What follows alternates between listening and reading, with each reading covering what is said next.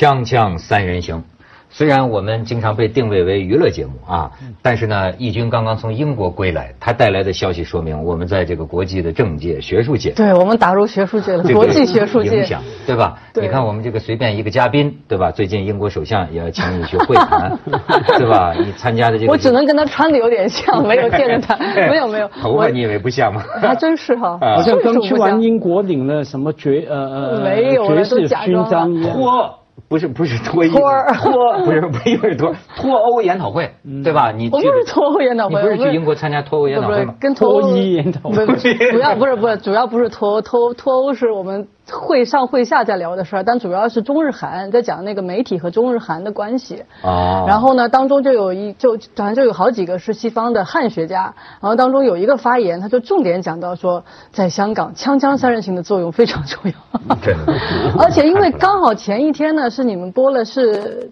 那个马老师去，不是你马老师，另外一位马老师，呃马维马维都去韩国吗？对不是在讲韩国的印象。对因为刚好呢，因为我就说到，我说他们在讨论就是媒体学界对于中日韩这个共同记忆怎么去塑造，我就说还有一样是旅游啊。然后那个人就说，哎，对，《长安三人行》刚播了一次关于韩国的旅游介绍。没错没错就你看我们这个进入学界不得了。我们不但进入学界，我们还进入这个收藏界，你知道吗？啊就是那天一个啊收藏界的收藏家的高层论坛回来就跟我说，说有个收藏家上去讲，说昨天那个窦文涛刚说了，买了个青铜器，然后呢，这叫付不起钱，然后又给人家求人家退回去，这说我的。哦哎，这说明我们的我们这种我们怎么介入进进入？我听有个朋友说，他去唱卡拉 OK，卡拉 OK 界也在谈《锵锵三人行》哦，那不出奇了啊是这个早年间卡拉 OK 界是我们的主要受众，当然了。主要受众是没有，他很夸张啊。他说大家唱 K 唱得很快乐，男男女女，一到放我们的节目的时候，就说关掉，转台凤凰台 看三人行。这这是我们的这个岁月的遗音了。想当年，想当年啊，想当年，这个当然天上人间现在也也也倒闭了，也查封了哈，不准搞这个了。想当年，这个中国的夜总会是有那个。陪酒的小姐的有那么一段时间，恰逢盛世嘛，就《锵锵三人行》那个时候初期开播，那个时候呢，我也是犯了很多错误啊。当然，我今天完全纠正了啊。就那个时候讲一些成人笑话什么的，那个时候就是因为呢，他们这个这些小姐们呢，正好那时候是中午十二点首播哦，他们呢那个时候刚刚起床。正好听着男女情色，大家打扮，所以说那个时候他们说我在这个圈儿里，就非常火嘛，那以至于就说说我如果坐飞机失事了呢，说深圳一半夜总会得下半旗致哀。我天，那是多高的荣誉啊！最近从他的老你是那段子，个什么什么我完全楼薄姓名那个我我是完全没没没有听过，所以你现在全部纠正了历史错误之后，他们就不看所以就当然，没劲了。咱咱咱现在咱咱们反三俗了，咱你哦。那都英国的什么汉学家，他都知道我们我们层次层层的。我还没说完，你还进入大英博物馆了呢。我 我就一点点，不是，我就一点点时间，我就去看了一下他那个九十五号房间，不是中国瓷器嘛？对那有那个。鸡缸就是像我我都没好好看斗彩斗斗彩鸡缸杯嘛，啊鸡缸杯 一群中国游客，那个有一个像一个导游的人在那儿讲，就讲到你们也讲过这个话题，哎呦，哎呀，我就赶紧溜了哎，对呀，无处不在。待会儿谈谈到人事部，咱们谈谈工资，工资，明年这都是该该发发点花红了，我觉得，对不对？问题不晓得是谈好还是不好。嗯那可能后面要讲，所以他那个节目乱讲了。你看跟那个戏事实不一样。不对对对，我们呢是这个名声在外，但是任何事情啊都是这个二律背反的，同时也是臭名远扬。所以这个呃，而且呢，就说是，所以你看出世界在变化，对吧？呃，这个义军呢这次去主要不是为了考察锵锵的影响，他还是去观察英国的变化。对最近呢，就是我就说跟你发型也像，穿的也像，都叫什么梅姨了，现在。哎，梅姨，对我就说中国人特别爱叫人什么叔什么姨，奇就是怪，这个相九不相亲的是吧？对，哎，当年我就早期共产党提倡的那一套人与人之间的称呼，我现在发现呢，全复辟了。嗯就过去我们说那什么先生、老爷什么的，这么大哥、兄弟，这些江湖上这一套都是我们反对的。同志嘛，对吗？嗯你看现在。哎呦，见面就是哥呀、大爷啊，就是全是老师啊老老师嘛，主要同志这个意义现在比较有哎，我刚开始蛮不喜欢嗯老师的啊，这个字，不是谁都叫老师。后来觉得嗯还是蛮好用，方便。比方说特别对着那你年龄不大不小的，比方说称呼女士又又怕冒犯啊，你觉得把你说老，叫你小姐嘛？又又怪怪的哈，所以一律哈碰到谁啊老师。周老师、窦老师，所以现在我也改口，叫你周阿姨啊。你你哎呦我的天 周一好吧？老师周一回来，你看你英国回来嘛马老爷没叫马爷，马爷比较好听。这个你说这个老师，这个我不禁缅怀一个呃已经去世了的台湾的那个文化人，叫高信江，嗯你应该知道吧？对对对我他是我我老师，我是他末代弟子啊，哦我是他最后一个弟子啊。啊，你说高老师高公，高公高工嗯已经已经过世了，但是我脑子里还缅怀他这个印象。他这个人说话很幽默，然后呢，在北京碰见我这讲，他说这个我太太啊是信这个基督教，嗯他说我也跟着呢看圣经，然后他就说我也要学一学嘛。他说后来呢，我看到一段，然后他说我呃回到大陆之后啊，他说我觉得非常吃惊。他说因为他说我曾经记得我看到过一段，就是说世界末日的时候有一个征兆。就是这块土地上的人彼此之间称呼老师，所以他说我回到大陆我就吓坏。但是后来我翻遍圣经，我也没有看到这个话。但我我反倒是看到，就是说这个呃《楞严经》，佛经里面有个《楞严经》，《楞严经》里面有一个预言，就是说到了这个末法时代啊，就是叫邪师说法如恒河沙，就是说全是邪恶的老师啊。你这么一说，我倒想到，就是印度的那个锡克教里面，他们的这个神叫做那个 guru 嘛，就是那个老师、导师。guru，他就是导导导师、老师的意思。其实他也是那个一神教，他们也只能有一个老师。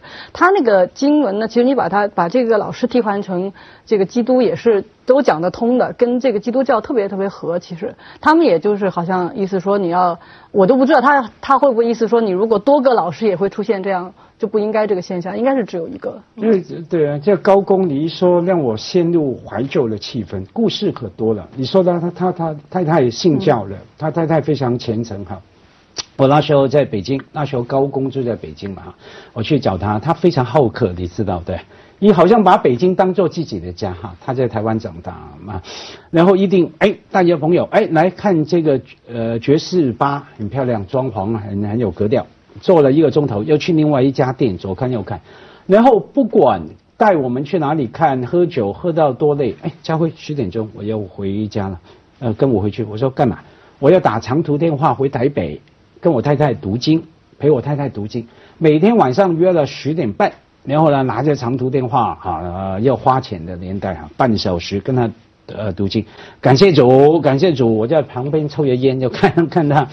然后读完了，我就忍不住了，嘴巴不好嘛，我就说高工啊，其实你不相信的嘛，你不觉得很很苦很苦恼吗？哈，那高工就说没办法啊，家辉，你爱这个人，你就要学习爱他爱的东西。哎呦，这话说得好！哇，很感动啊，很感动。哎、这他这话是不是蒋介石说的？蒋介石跟宋美龄是不是也是这么回事啊？呃，蒋介石一定不同意，蒋介石一定是说我也相信哈，我也信神。可是当然后来高公是呃不幸生病哈，在台湾呃生病了去世，他太太对他非常照顾嘛。然后去世前几天呢，我跟张大春哈。我们两个都是他的徒弟嘛，张大春台湾作家是我大师兄哈。我们去去医院看高工，他那时候化疗嘛，头发全部掉光了哈。他年轻非常英俊的哈。然后我们一进病房啊，就看到高工一看到我们呢，做第一个动作就摸头，他忘记自己头发掉光了，就摸头，然后马上整理仪容。他是那种人，就说整理哪个仪容？仪表的仪，仪表的仪啊，仪表的仪容啊，对对，仪表就是他，你这是把人看死。他非常注重自己，哎，一定要那是礼貌哈。他说那是礼貌这样子。然后最后临终以前，他也那个受死啊啊啊信教哈。那种他对于人的爱跟包容啊，我作为他学生，这是很惭愧，没有学到半分哈。所以说给你听，希望你学到。哎，所以呢，你看这个呃为人对吧？你这个为人好，你过去了之后，过很久，人们就经常的会会会缅怀你，会会提起你，对吧？这个真是。当然，比起这个这个过去的人，咱们还是要迎接未来。就是说，现在世界的大势。这还是义军要跟我们讲讲，与其讲高拱，不如讲梅姨，对吧哎？梅姨是不是给英国带来新风？你觉得？他是这样的，对他其实呢，特别是在脱完欧以后的一段时间，大家觉得是一个震荡期，前途不明，不知道该怎么办好啊，不不知道他具体怎么脱的这个细节。梅姨出来呢，你看他就是还是挺笃定的，对吧？他就给大家一种信心。脱就脱了吧。他今天他不是那个发表讲话吗？昨天是今天，他那个讲话就等于说，好吧，我们单方面先把这个价码开出来了。我们不是要跟那个欧盟谈嘛？我就清楚的把这个价码就开出来了。我这个单一单一市场我还要，我不要有关税，我还要进入你们的这个市场，对吧？但是呢。我边界我自己要控制了，我这个移民政策这各个方面我不受你们管了等等。梅姨她从这个我怎么叫她梅姨了？就就梅姨吧。她周姨开始说梅姨，不是她的各方面打扮也好，这个形象各方面，在英国还是现在特别能被接受。在几个女，你看全世界几个女领导人中间吧，都纷纷不行了以后，纷纷不行以后，对她还她还挺她还挺受欢迎的。哎，咱们可以看看她的范儿。This will give the country maximum certainty as we leave the EU. The same rules and laws will apply on the day after Brexit as they did before. And it will be for the British Parliament to decide on any changes to that law after full scrutiny and proper parliamentary debate. And when it comes to Parliament, there is one other way in which I would like to provide certainty. I can confirm today that the government will put the final deal that is agreed between the UK a stronger Britain. That means taking control of our own affairs, as those who voted in their millions to leave the European Union demanded we must.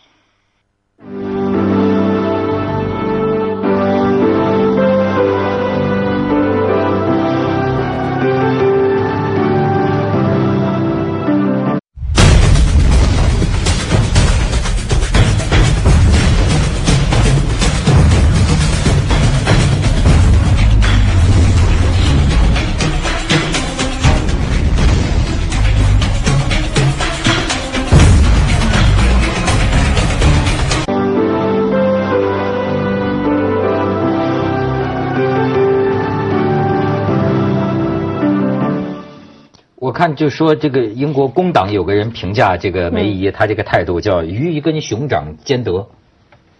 英国一直就这样啊，从撒切尔夫人，甚至从丘吉尔就开始了，他们一直是希望在欧盟，说说在这个欧洲的框架下面要拿好处，而少受这个束缚嘛。嗯，那个丘吉尔以前说过的一句话，他说我们是 with Europe but not of Europe，就是我们是跟欧洲在一起，但不是欧洲的这个属性的。这句话后来被就是脱欧的时候被很多脱欧派就拿出来引用嘛。但其实呢，丘吉尔自己是推动欧盟的这个一体化一个英国非常关键的人物，因为他从二战的经历过来，他深知一定要把欧洲统一起来，对整个大家是都有利。那么但但他这个话被人寻章摘句给摘出来了嘛，这样子，那也用来说明英国长期以来，撒切尔夫人那个时候跟他们谈谈判的时候，不是让他们谈了好就好几个钟头嘛，就是谈不下来，就是我们英国就是不要，我们不能用你们的货币啊，什么什么。然后他甚至于谈了几个钟头以后，就就要扬长而去了，说我要上车了，我不跟你们谈了。嗯就一女的就去要挟大家这样嘛，在后来没办法了，给他面子，大家。但他就觉得我为了我的国家，我不要脸就不要脸，这怎么了？就是英国人，我觉得他们把利益经常说的就是赤裸裸的，没有没有任何不好意思。这种当然是利益放在前面嘛，英文叫所谓 national interest 啊，国家利益，任何谈判都是这样。然后英国梅姨哈现在提了这五个字总结嘛，要钱不要人嘛，我还是继续跟你做生意，不要关税，可是我不要人，什么意思啊？我不要受你们那样人口自由流通的限制啊！你不要看什么人，有钱人才要。不要我收特别难民移民哈，这样子，他要钱不要人嘛。那刚周阿姨说了说，拜托 那个那个周姨说那个嗯。呃，不要脸，我倒是觉得可以这样形容了。他有他的江湖地位来提出有分量，才提出这样高价码条件。说到底，他还是大英帝国当年的哈英联邦啊，还是呃他有他的地位嘛。对于欧洲来说，哎，别忘记他以前统治过，对对不对？他所以呢，他就再加上他的谈判策略哈、所以他就这样谈啊，我的价码先开高了出来，然后你看到背后接种江湖地位是现实的说法，抽象的说法是什么呢？我觉得每一个英国的领袖啊，他有他的荣誉感。啊，他的荣誉感，我要对我国家的利益负责，我有这种荣誉感，我要在这个基础上面来谈展开谈判，所以他们一直从 Churchill 又丘吉尔啊一直下来，你看每一个领袖都是有那种气度啊，还啊对对，英国最实际的地方在于他就是没一不好不不能在桌面上一直说的话，他底下其实有说过，就是说英国在整个这个欧洲，在整个西方，包括美国，英国的情报是很厉害的，对。军情六处，对他特别厉害，就是说好，你们要不跟我谈吧。那我情报以后不跟你们分享了怎么办？对，这其实他非常强的一个价码，但他不能把这个明着来说嘛。这次我在英国看到，在伦敦，就是其实你在街头什么不太感受得到脱欧以后说有多大的变化，不是一眼能看出来的。但是看到了很多，就是为什么要就是脱欧之前的东西，比如说泰晤士河边那些好多新建的房子，就是新的公寓特别特别多，就是来买房的，就是海外那些就有钱的人来就是来买房特别特别多。然后你再看他。我我我，因为我正好跟一个朋友约在在这个机场和市中心中间嘛，我们约在那个哈勒德那边，就那个商场那边去吃饭。啊。就一看哇，那里边，呃，阿拉伯人是一块包区，而且他那个牌子都用阿拉伯语写的，因为他们有的都蒙头什么，都看得就很清楚嘛。那一看是那个卡塔尔那种那个海湾的，中国人一块儿，一走过去全是中国人，然后再是俄，可能有还有一些我估计是俄是是那个俄罗斯人也比较多嘛。就他这个地方，就是说现在吸引的是有钱人，而且就就就是英国就说了，如果欧盟不他不答应我们要这种这个零关税，那我们市场就开放，就就全世界我就低税，然后你们来做生意，就有钱人你们都来，我就这么干了。哎，英国人其实特别叫咱们这叫什么呢？就是当仁不让，择善固执。但是我发现他们是对自己的利益这方面呢，他的原他他的利益就是他的原则。对。嗯，而且他给你摆在桌面上，没错，哎，就是很有荣誉的在讲我的利益，哎，后面啊，文涛后面那部分才重要啊，因为你讲利益的话，我们倒过来看好了，有哪个利益会让，而且有哪个国家会让利益？没有啊，从小日本到菲律宾到什么什么，他的盘算不管台面台底，都当然是讲利益嘛，最赤裸裸的嘛啊，我不是跟你交朋友交有价值观呢，对，重点。我要对了，价价价值观里面是如何价值观跟他的利益不相违背哈，当然非常重要的计算。可是英国的特点在于说那种荣誉感，他就算再怎么吃了亏或者说做了坏事，他表达出来的荣誉感哈，他好像我不仅是对这个利益负责，我还对英国的历史负责、光荣负责。第二个很沉着。你比方说，现在去伦敦去什么？经过这么大的脱欧争议，什么什么，好像真的太阳明天还是升起啊！就像你刚说，梅姨说，好吧，拖就拖吧，没什么大不了，我们争取最大的利益哈，可能更好。With you, not of you，对。然后这个沉着啊，但是英国人那种沉着，所以以后好看。以后呢，你看现在 Trump 川普上台。一个像发疯一样的美国总统，讲话不断说什么？哎，不，不是这手指，对对对。这样这样。这样，这这这是这样。啊，这样这样这样这样这样子，呃，我忘了他手指的，哎，不是。跟一个那么沉着的英国的领袖哈，那个你说的太好对比。这次在英国听到的最多的就是英国人都在证明说，哎，你们不要把脱欧跟川普上台放在那个一块讲，所有的人都在讲，哎，脱欧什么川普上台，把它当做同一种现象来讲。我们不是这样的，他说他们都认为说脱欧不管怎么说再糟糕，我们是有具体的政治指向，大家有不同的政治诉求等等吧。说川普那就是个疯子，就支持脱欧的英国人都会认为川普他们看不上。没错，那个范儿他们看不上。他当上总统那一天，我正在伦敦。我就是说，第二天早上起来，我发现把英国人都惊着了。就是所有的餐馆，就就我们吃饭呢。周围的每一只张桌子都在说，我觉得当时英国人对于川普当选总统比美国人还吃惊。嗯，我当时那印象就是这个世界的范儿变了，就像你刚才说，哎，处变不惊，这是所谓绅士风度的一部分，对吧？遭了多大的难，那都是这一个一个绅士的一个幽默范儿。哎，你看，你像美国，奥巴马他那个演说那个范儿，又代表了一种啊美国的那种呃过去的传统的精神。但是呢，我觉得最逗的，就是这个特朗普。我现在特爱看特朗普，他他一上来他是颠覆性的，你知道吧？他就是。嗨，你们！我跟你说，你们北北约每一次新闻照片都这样，这 哎，我觉得太逗了，弄得哎，我觉得弄得默克尔他们都没辙，对吧？他默克尔，你那个他见面你这怎么这么？然后北约最后最后我看德国那个国国防部长这两天出来说说他跟他的国防不是北呃德国的那个外交部长说说特朗普说的那不是他对北约的政策，他还没当上总统，因为什么呢？前几天他那个国防部长马蒂斯嗯还说要重视我们北约呢，你知道吗？但是呢，特朗普什么都不管，哎，我觉得这挺挺挺好玩，而且完全他的表现呢。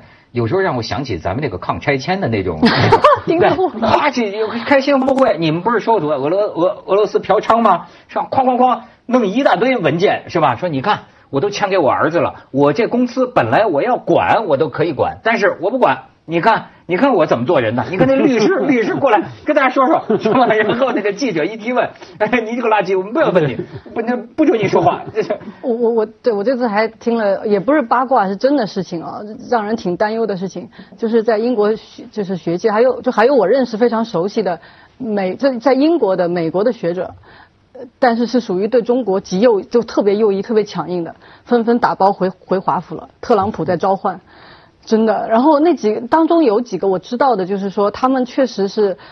呃，不太了解中国，其实甚至没有来过，或者只来过就一两次。然后，但是他有很，他有关于中国的理论和著作，有这个态度，或者说，他们就要给特朗普做参谋。我觉得这个挺让人担忧的。哎他们就都看到了这个机会，都回去了。不是，就是我在香港碰见过几个这个就是算是富豪吧，他们跟特朗普做过生意。嗯他们就吃饭的时候跟我讲说，这个特朗普啊，就属于香港人讲的那种啊，就做生意特别狠呐、嗯就是就是一分都不让的，那个就就是这叫什么呢？这平地抠饼，对面拿贼，他就说是这么一人。所以说，他组组了一帮 CEO。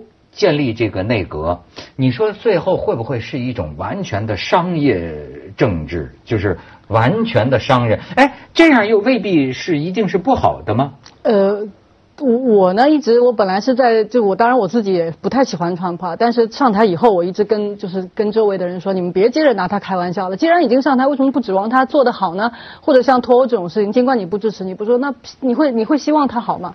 但是我现在看到就是说，嗯。大家这个对立的情绪会特别特别的严重。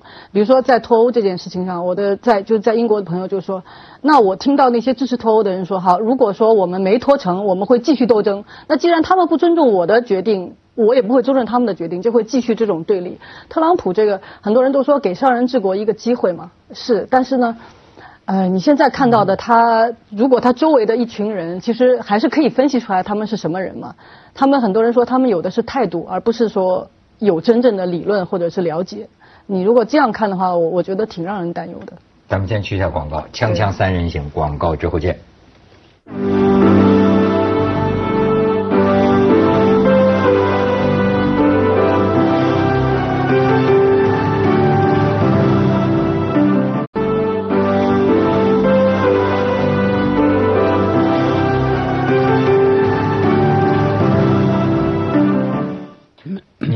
你讲，没有，我说让人担忧的，除了说因为他着急的那些右翼啊，那些保守或者说商人啊，除了这些以外，还有一个因素很重要，性格，性格、对啊啊，因为你说那些人不管什么背景，君君你说可以分析出来嘛？那站在什么背景、什么阶级，他有什么利益，他的世界观怎么样，大概你算得出来，然后可以来谈判、来交换哈，那还可以控制的啊。